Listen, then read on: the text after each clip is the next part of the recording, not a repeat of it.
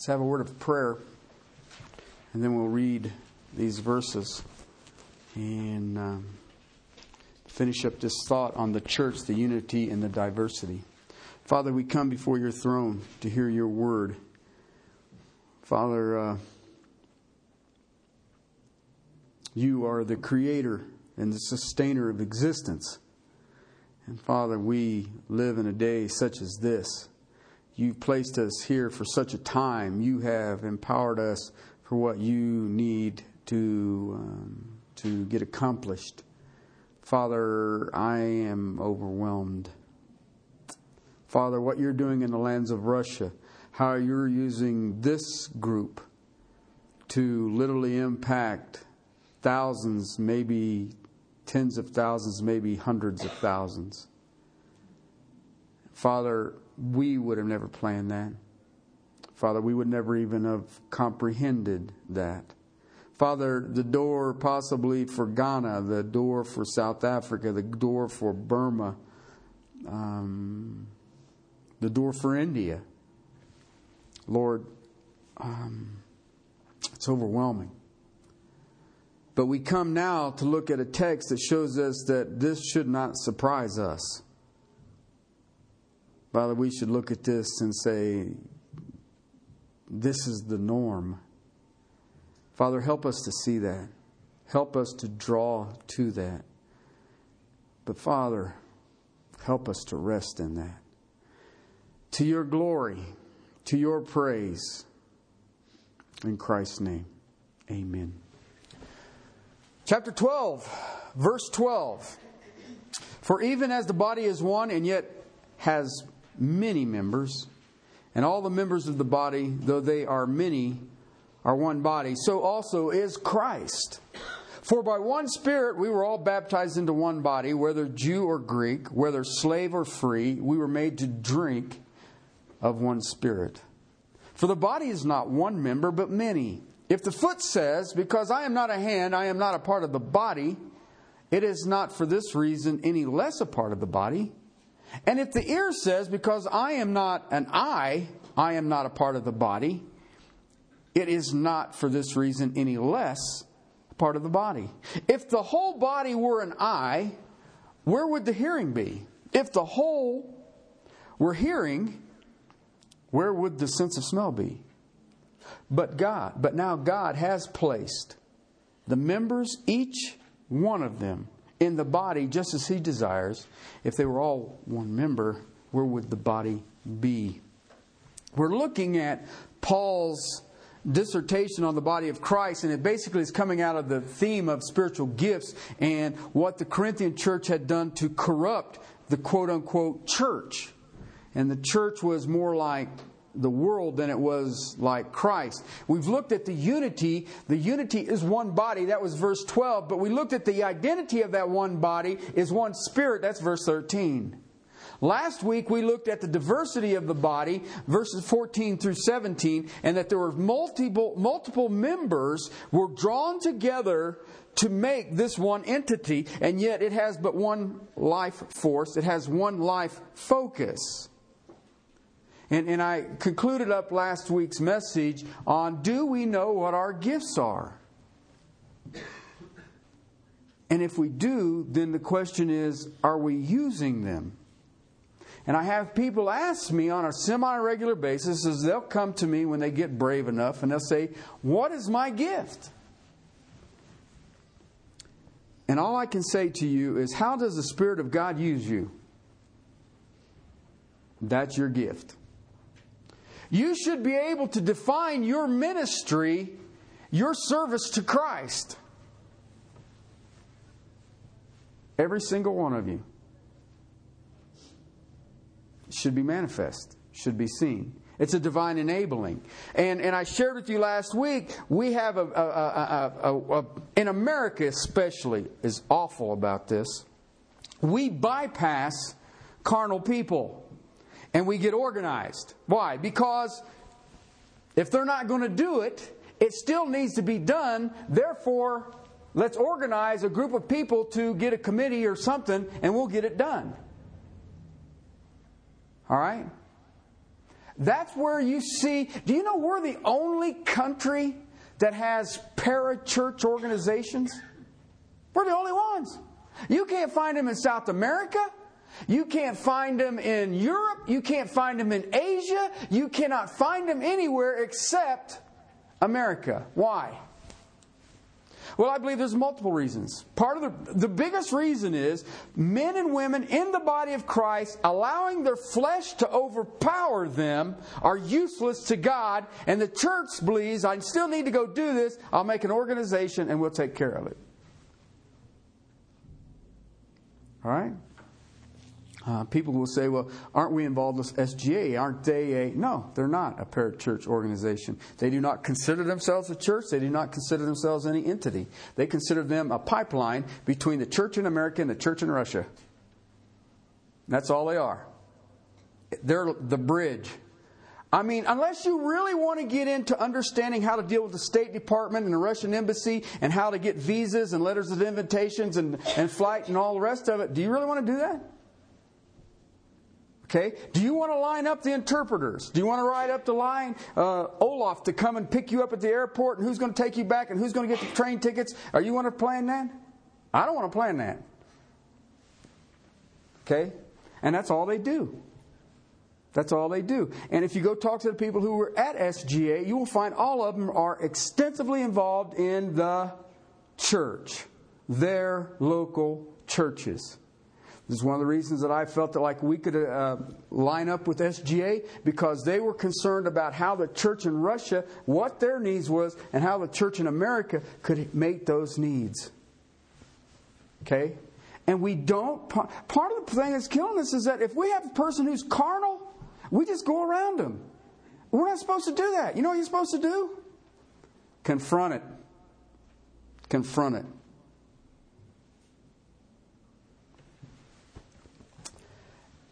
Listen, people ask me about spiritual gifts and how does this work and what is my ministry in the body of Christ and all the rest of it. And I'm going to tell you the same thing that I tell everybody show yourself faithful to serve. I don't care what it is. I don't care if it's shoveling the sidewalk, if it's picking up leaves, if it's cleaning the church, uh, serving in the nursery, counting the money. I don't care what it is. There's all kinds of things to do. Um, you show your self faithful to that, you will minister and your gift will be evident to everybody. It is the shepherding of people. Every single one of you have that to some degree. It may not be in an official office as an elder, but you will have somebody who God brings into your life that you will shepherd their soul. You know what that means, right? I'm going to take care of it. I'm going to kind of guard it. I'm going to make sure it eats well. I'm going to make sure it stays away from diseases. I'm going to make sure it's doing this. Make sure it's doing that. If it's got a little wound, I'm going to take care of the wound. You got everybody in this room has somebody like that. You have somebody that God has placed in you that you are literally shepherding their soul. They come from within. Why? That's the functioning of the body if I am faithful at that level, God will be faithful and God will place you in a strategic place of service and it will continue to grow. And God will bless it and the fruit will be that of God. See, here's one of the problems that we have in America. If I don't get X number of berries, I'm not going to do it. Really? Don't read the Old Testament prophets then. Them people are depressing. I wouldn't want to do any of their jobs. And yet we will read them, we'll exalt them as great honorable men of God. But if you look at them on your model that you have today and you're thinking every one of them is a failure. They didn't get anything done. I mean, think about Samuel, the great prophet Samuel who was anointing kings. Do you know what his kids ended up doing? Does anybody? They shamed him. They shamed him. They wouldn't even follow in their father's footprints. So, what's the product? Well, I don't know. You anointed King Saul and you anointed King David, and I'm thinking neither one of those. Whoa, we did good there, didn't we? Each of us has a part in the body of Christ. Every single one of you. I don't care how old you are. I don't care how young you are. I don't care how tall you are. I don't care what your social economic position is. I don't care where you are in the economy of life. You have a valuable position in the body of Christ, and nowhere, nowhere, nowhere is there spectators in the church. Nowhere. This right here is feeding time. It's fuel for the motor. Listen, you don't have to come to everything, but know it's here for you if you want to take advantage of it. It's that simple. We try to feed you, I try to feed you what you need to develop a ministry that God will bless. And I do that by showing you who God is. Here's what God does it's a ministry that has to begin first and foremost within the body of Christ. If I am not faithful to the saints of God, I will not be faithful to, to lost people or people I'm not that intimate with. You know, I, I hear people keep saying, well, we need to build relationships. Dude, you're indwelt with the Holy Spirit. What are you going to add to that? I don't have to build a relationship. I have the same life pulse in me that you guys have. It's the same one. The same zeal I have, you guys have. It comes from the same person. It may manifest itself differently, but I got news for you. It's one spirit. Listen, a believer who does not have a ministry is a contradiction. Did you know that? And yet we think that we have to have a 503c. No. Listen, a, per, a, believer who does not have a ministry is denying God the right to use you the way that He gifted and prepared you to be used. You're denying God that privilege. Listen, diversity is not an accident. Okay, diversity was God's plan. And I'm going to look at this a little more because I'm going to look at verses 18 and 19. Actually, just 18, 24, and 28. Okay, because there is unity, even in the diversity. Why? There is one Lord. And what you will see in verses 18 and uh, 24 and 28 is what is called sovereignty sovereignty. Look at verse 18. But now God has placed the members, each one of them, in the body just as He desired. Hmm. Okay? Um, some of your translations may say, as He pleased. It may say, God set them as He pleased. Okay? Here's this is so cool. Paul now turns to the one who created the physical body, and he says, not only did he create the physical body, and he did a pretty good job with it. It seems pretty much, well, bugger looks like it could work. Okay? But he also created the church body.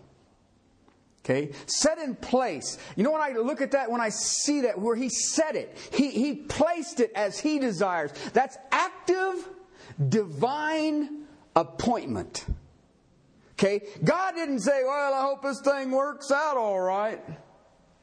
No, God looked at it and says, I will be active. And I will divinely appoint it as I desire. Just like God planned the physical body, He planned the church. You have the gift you have because you are exactly what God wanted you to be, minus your sin. It's already done. Okay? Uh, I was reading B.B. Um, Warfield speaking on this, and he, he coined a phrase here that just kind of hit me that I just like, wow, this is kind of cool. And he used this term divine dignity divine dignity to every saint of God. the Corinthians were running around, and many, maybe even today in this group, are running around saying, Why didn't I get this gift or get that gift? Okay? Be content with what God has given you. That is the basis of divine dignity.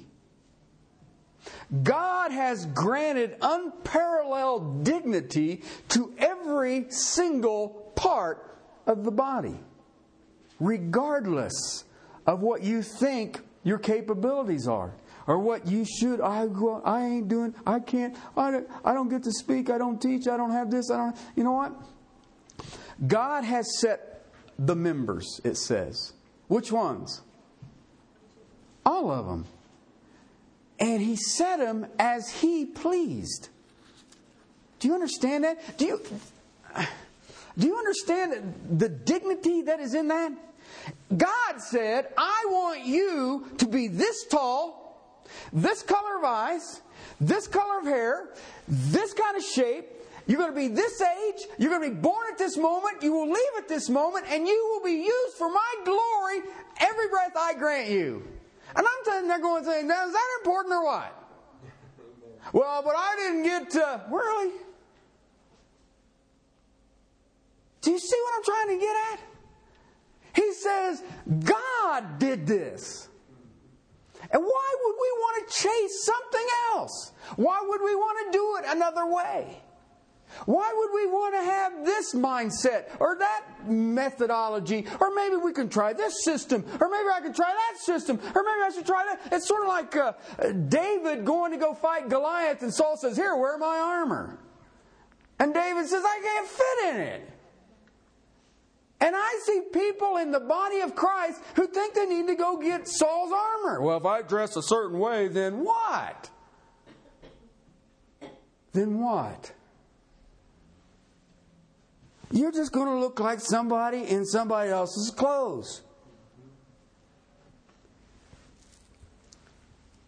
Listen, let me see if I can be specific about this. If you're not content with where you are in the body of Christ, with your gift, you're rebelling against God. That's the politically correct way of saying you're sinning. Okay? When you don't minister, okay, you're just acting selfishly. And it shines brightly.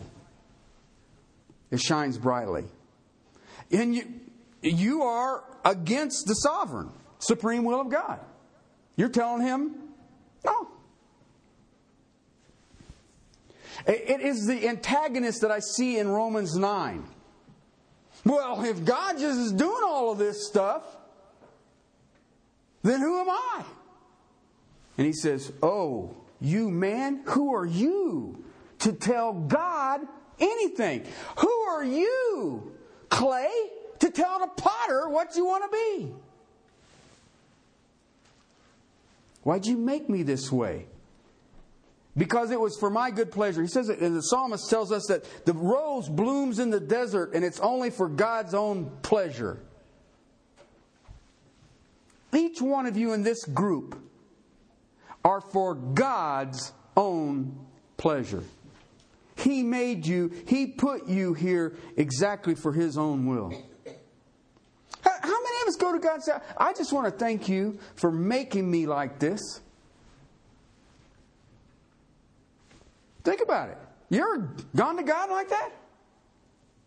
Well, but you don't understand. My butt's too big, my head's too small. I don't know. I think that might be a woman thing. I don't know any guy that ever said, you know, my butt's too big. So, anyway. Have you ever thought about it though? I, I thank you, Lord, for making me just like this, for just a time as this, and just a position as this, because you are doing good. And it is to your pleasure. Have you ever thought about that? We're never content. Well, but if I had this, or if I had that, if I had an old car, if I had a new car, if I had a used car, if I had a blue car, Well, but if I had this relationship, if I had that job, if I had this place, no, you're never going to be there. You are exactly where God wants you, powered by God for exactly what He wants you to do for right now. And you don't, life is but a vapor. Well, I think that in 20 years I will. No! What are you doing right now? If I ain't faithful right now, don't ever plan ahead. Don't ever plan ahead. Why? How do you know you get ahead? That's the thing that I really wish that you and I would see this day. You need to get a hold of this. I can minister in a way that is necessary for the body of Christ now. Right now. He doesn't say, get saved, then I'm going to send you off to school sometime and we're all going to hang out and we're going to do this and then I'm going to bring you back and put you into ministry. Listen, if you're saved, you're in the ministry. And He's already made it, it's already there. Well, you think that you can get enough gigabytes of information that now you can be profitable? Oh, you're an idiot. And I say that in an unloving way. I've studied the Bible consistently daily now for almost 20 years, and all I know is I haven't even scratched this thing. And you're going to tell me I'm going to go to school and learn to what? What? You're telling me, well, I'm in the body, but I'm just going to hang out here because I'm not ready. You'll never be ready. Think about it. You're only going to deal with the eternal destiny of souls. How ready are you going to get for that? You You know, well, I think I want to be in discipleship training or something. You know what? Go to church. Go to church. I, you know what? Part of me says church needs to charge tuition. I mean, I'll give the seminary a whole bunch of money, then you come out and you what? You can prove you're stupid. and I've got a piece of paper that says, look, I are dumb. I, I don't understand this because we have bought the world's system. God says, I gift you and I place you as I please. That's, in, that's incredible. The dignity of the body of Christ doesn't belong to the upfront people. It doesn't belong to the people with the showy gifts. Okay? Um, if you go to our website, okay, you're going to see who? All of us. When I go to a website and all I do is see the picture of quote unquote the upfront guy, I get nervous. Because I know what it takes to be the upfront guy. And you'd better have a whole bunch behind you. The dignity belongs to everyone because every one of us is what we are by the very sovereign will of God. Get a hold of that. You really need to get a hold of that. You are exactly where you are. You are exactly empowered for what you're doing. You are exactly placed because God said, This is what I want done. You are are that marvelous one that God has made out of all the world of men. There is no one like you. No one can fill your spot. And you are to be what you are and to be in His body for His glory and the blessing of the saints. It's already taken care of. He says, I already got this thing planned. We have people who want to be the upfront guys, the, the showy people well, man, that guy could turn a phrase. That guy could articulate. I mean, that guy explained things, or she did this, or she did that. You know what? Why? I can tell you why we want to do that. Pride. Pride. Let me ask you a question. Who was the pastor of the church in Thessalonica? Anybody know? Who was the upfront guy for the church in Thessalonica? We don't have a clue. Do you know that there's never been a time in Thessalonica there hasn't been a church?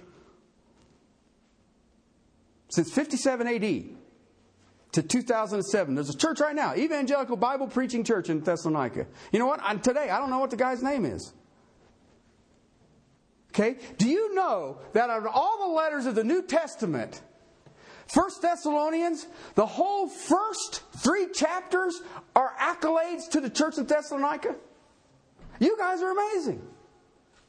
And then in chapter five, 4, he says, but, but I want you to excel more.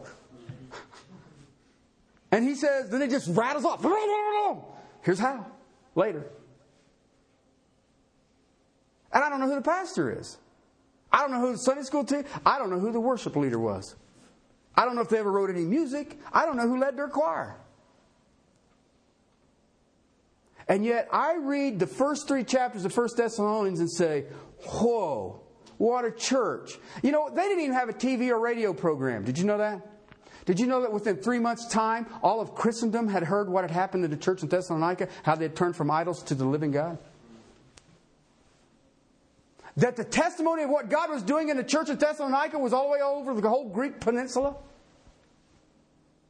Within three months' time. And they had these love offerings coming in so they could get on satellite radio. No. We don't know what it did. God said, you know what? You guys are gifted, you're empowered, you're placed, and watch what I will produce. You know what?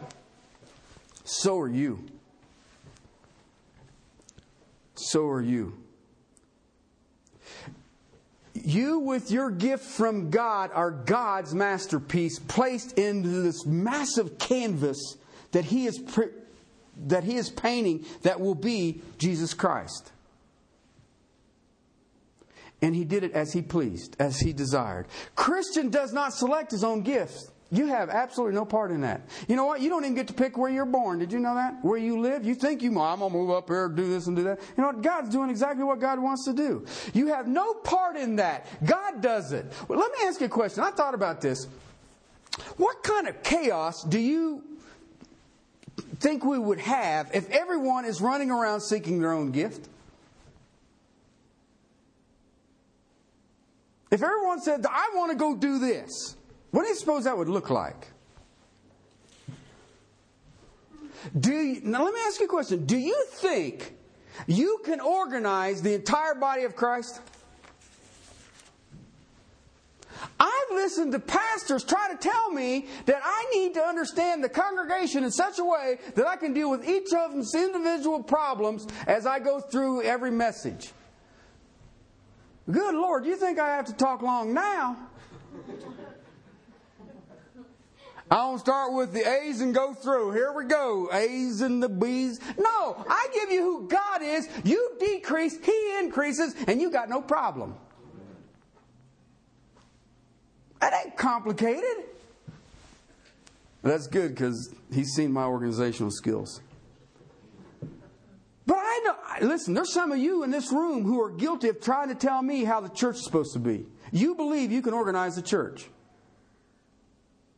And that's like that guy told me about binding demons. You need to go out and bind demons. I said, My kids don't listen to me. Why would a demon listen to me? I can't get saved people half the time to listen to me. Oh, I never thought of that. Yeah, well, you oughta. Okay? All I do, I, I, my job, you can call me the foghorn. I, I don't care. I, I, look at it as the table waiter. God prepares it. There's the table. I got to try to get it from where God prepared it to the table without spilling anything. Sort of lost its glamour, doesn't it? Okay, I'm the foghorn. It's really nasty outside. I don't even have the message. I just magnify it loud. Well, I thought you was. No, that's it, people. I wish there was more. I wish we could get a grip on this. Divine dignity is in every child of God. And anyone to question what he has or anyone to feel inferior or superior is as ridiculous a thing as I've ever heard. I, you know what? I love every one of you. I've been in this church a long time. I've known many of you a long, long time. Okay? But I am clueless about what you need. I couldn't meet your needs if I had to. Ask my wife. She said he didn't even get close to mine. But he at least tries.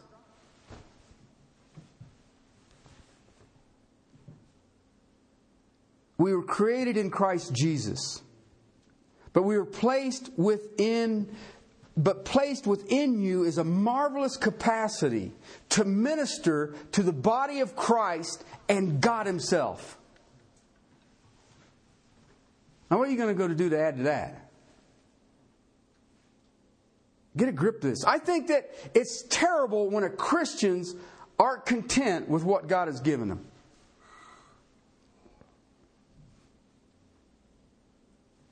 Um, it's proud. That's all it is. I mean, look at it when I, I meet with, we have a new church in town. We have the 29 minute church. Did you know that? We got a 29 minute church. It's like a baked potato. No. Um, your time is important to you, so we're only going to take up 29 minutes of it. Perfect. Um, I'm looking for the 24 minute church myself because my time is way more important than 29 minutes. You see what I'm trying to get at? This is we're going to plant a new church in community. Why? Because I didn't see a steeple. Oh, okay. I, you know what? I've been in Jerusalem. Those are minarets. you don't want nothing to do with them. They got some, they don't even go up there and pray no more. They do it through a megaphone.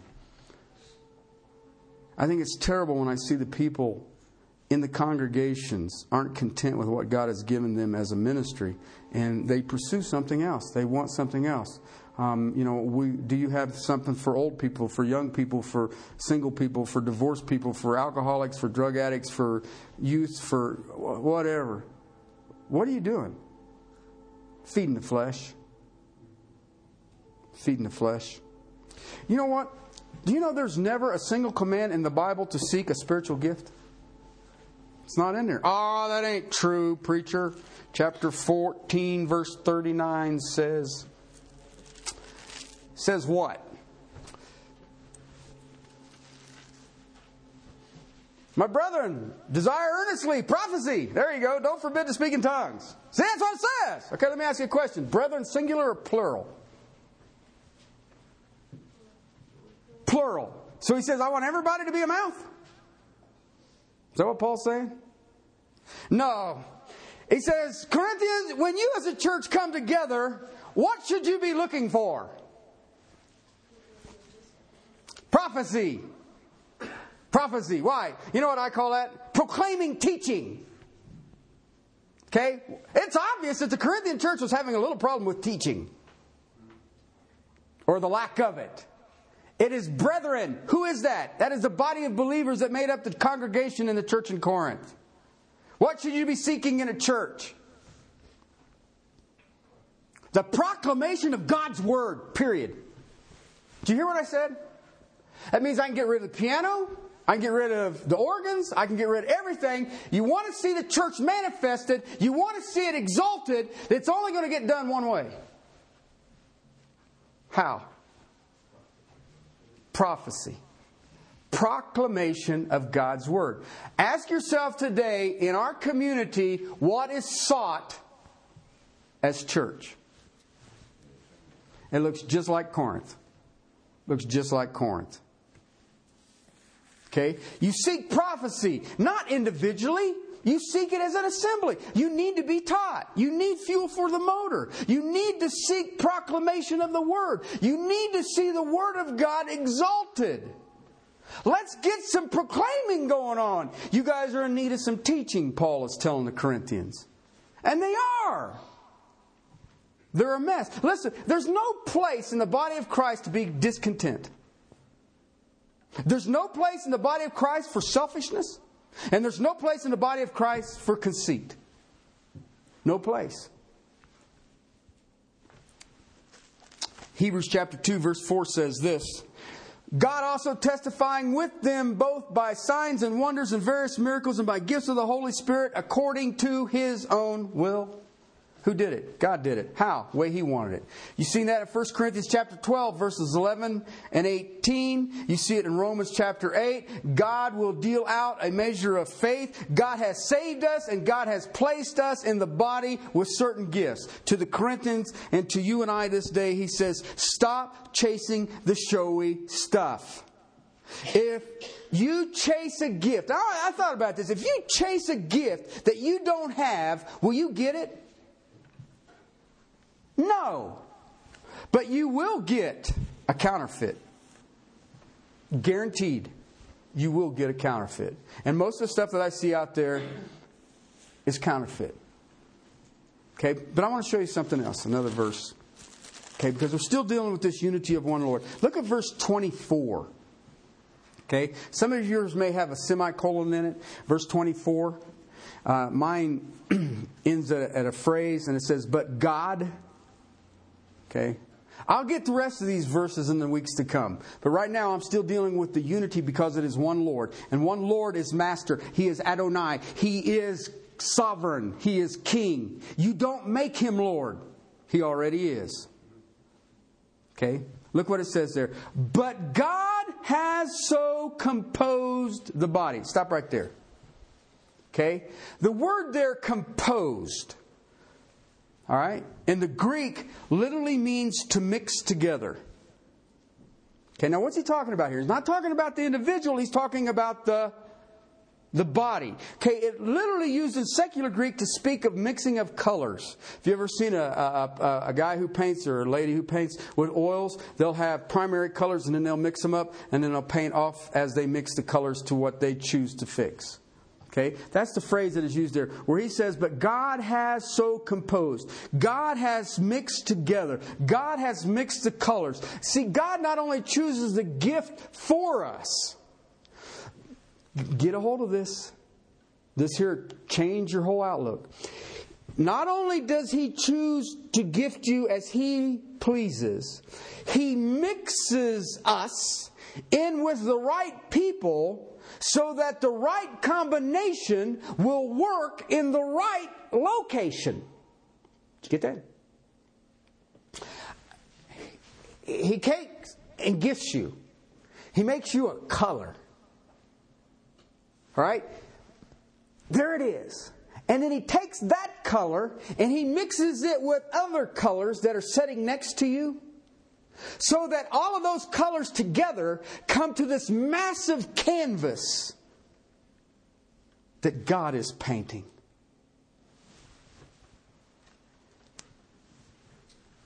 You see it in the book of Esther, such a time as this. Do you know why? Now, I want you, this is, this is just so cool. In Esther, it says, For such a time as this, Mordecai kept telling Esther. And I, if I was Esther, I'd have slapped him. But anyway.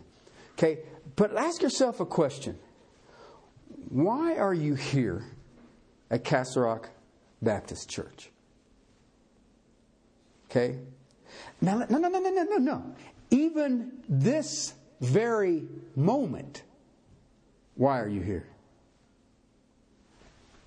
Because God mixed you in here for ministry. Every single one of you. Each of us is a combination of many gifts. My primary gift uh, is preaching, proclamation, prophecy.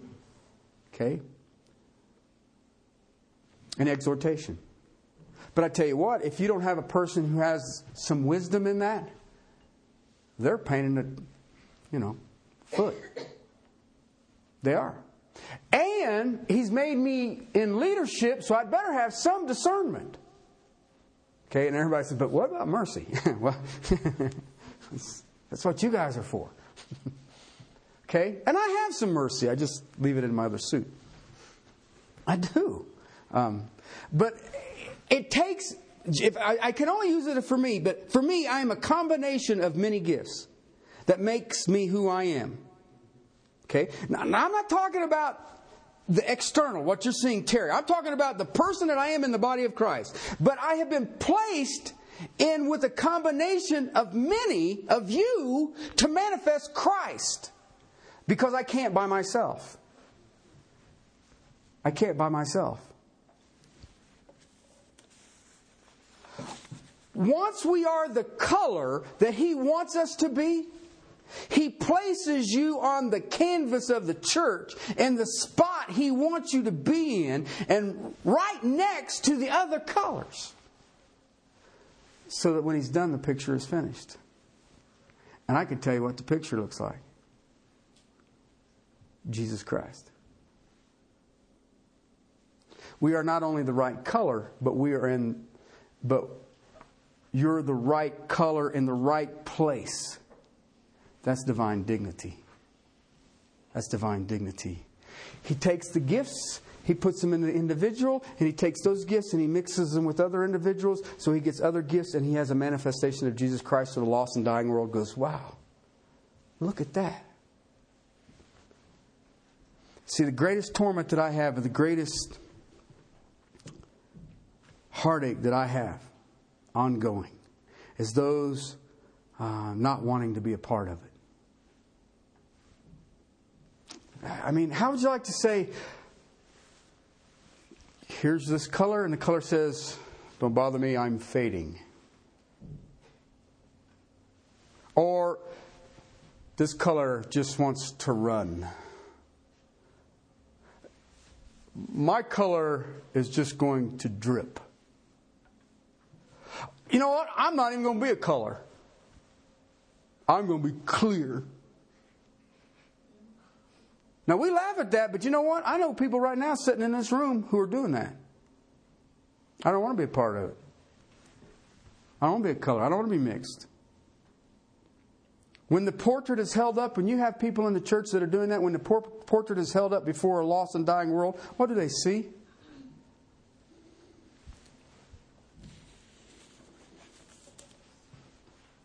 What do they see? Church in Corinth. Look what it says next.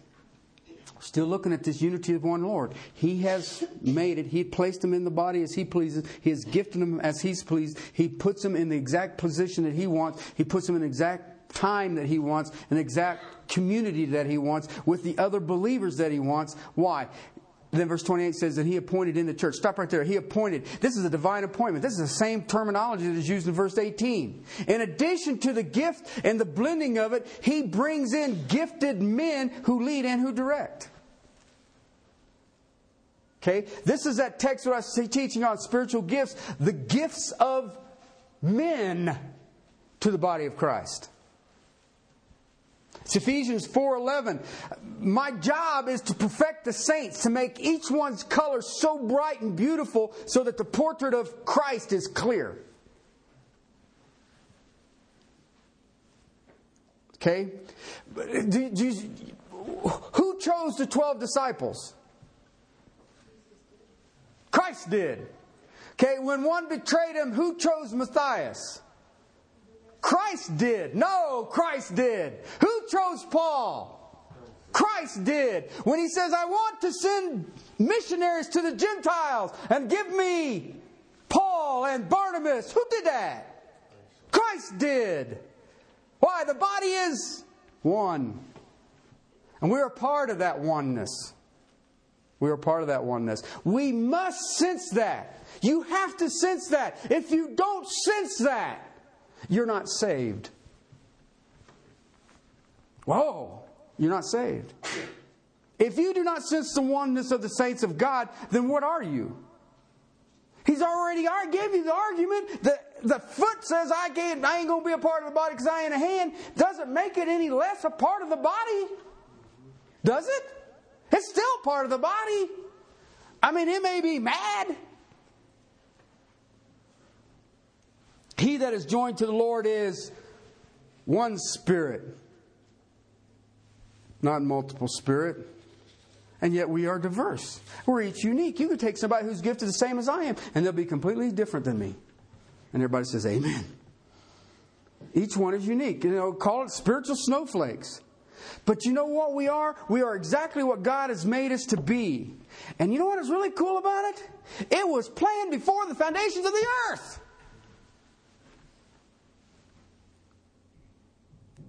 Please use what you are. And realize that it's God's plan. You've got to be content. We're not to chase something. We're not to do something that you're not. Don't try it. God, if this is what I am, because you wanted it so, I'll minister for you. It's that simple. You know, I see the church is plagued by movements. We have movements. The church is moving to this and revival for this, and we got this gift, and we got, you know, and I, I see it, and we have the movement of the languages, and we got movement of healings and, and weird stuff like that. But you know what I never see is the movement of giving. God's moving to the spiritual gift of giving. Well, God's moving to the spiritual gift of helps or mercy. You know why? It's not showy. It's not showy. Listen, I want to conclude with this. There's two, two things I want to conclude with. One is a text uh, that is very, very dear to my heart. But I want to give you a little story. It's from a, a, a professional umpire in Major League Baseball, and they were in the playoffs, and he was umpire, and he was called he was calling home home plate, and um, there was a runner on third, two outs. Okay, one out, I mean. Okay, and uh, and we're, we're drawing into the end stretch here. And this batter just lines one man out to left field. Okay, runner on third stays on third, waits and waits. And he lines this thing and it flies and flies. And guy takes off and runs backwards and catches it with one hand. Turns around, and at that time, the guy on third tags up and takes off for home. Well, the guy in left field is known for his arm. And he just unloads, boom, from left field. One hop, boom, into the catcher's mitt, boom, cloud of dust and everything. And both benches, one bench is saying he's out, he's out, he's out. The other bench is saying he's safe, he's safe, he's safe. And the umpire stands up and says, he ain't anything until I call it. That's what we are. We ain't anything until God calls it. Okay? Let me share with you a text that is part of what I do. comes out of Colossians chapter 1 verse 28. Now actually it is Colossians chapter 1 verse 28. It doesn't come out of it. We proclaim him, admonishing every man, teaching every man with all wisdom so that we may present every man complete in Christ. God has appointed me for such a time to this church to do what? Proclaim, admonish, teach, so that I can do what?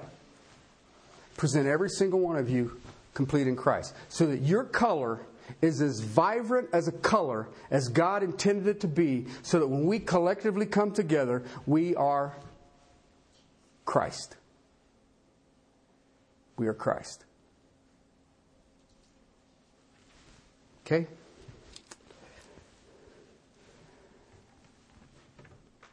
You know you are something to the King of Kings and Lord of Lords. You have divine dignity. But like that little story I gave you, you ain't nothing until he calls it. And when he calls it, now you're something. All right? And you were that at the moment that you believed. And you are desperately needed by the rest of us. Let's pray. Father, thank you for your word. Thank you for the amazing things you show us continually in your book. And Father, I just praise you that you will build your church, and the gates of hell cannot stop it. And I praise you that you've allowed us the privilege to be a part of it. I praise you allowed us the privilege to draw together. And that, Father, that the ministry that I have is solely and wholly based on the servants that you've put around me. Thank you, my King, for what you've already done. And yet, Father, with an eager expectation of what you will do. Father, may we bow before your throne, humble servants, gifted, empowered with a divine enabling to do exceedingly abundantly beyond what we could ever think or imagine in Christ Jesus. Father, that we collectively will be the manifestation of Jesus Christ, a portrait of your Son in this lost and dying world. To your glory. Amen.